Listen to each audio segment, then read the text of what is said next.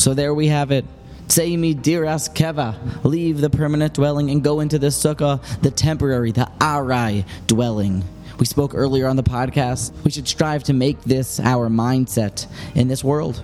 To always search and strive for Olam Haba and see it as the main Iker Keva world and this world as the temporary, ephemeral world.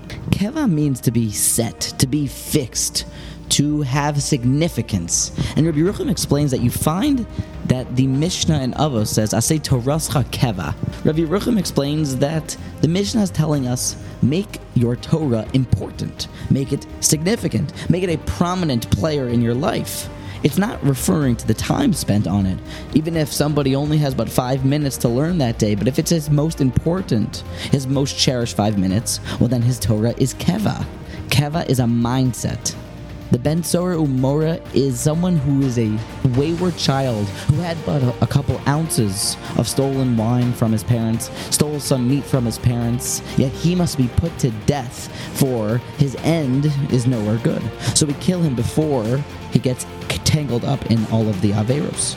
The Evan Ezra says this Ben Sora Umora, wait for it, is a heretic, is an apikores.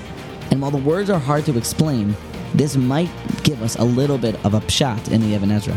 To give your keva, to give your mindset in this world, but just meat and wine was the Ben Sora Umora's issues, but to give it your prominence, to start your life for the beginning, God forbid, for someone to start their life completely and only caring about this world and not giving any keva to the next world is missing the whole point, is blasphemous, and could even be titled a heretic we should take from Sukkot one lesson that make ruchnius, make spirituality, make your growth towards Hashem what is keva in your life.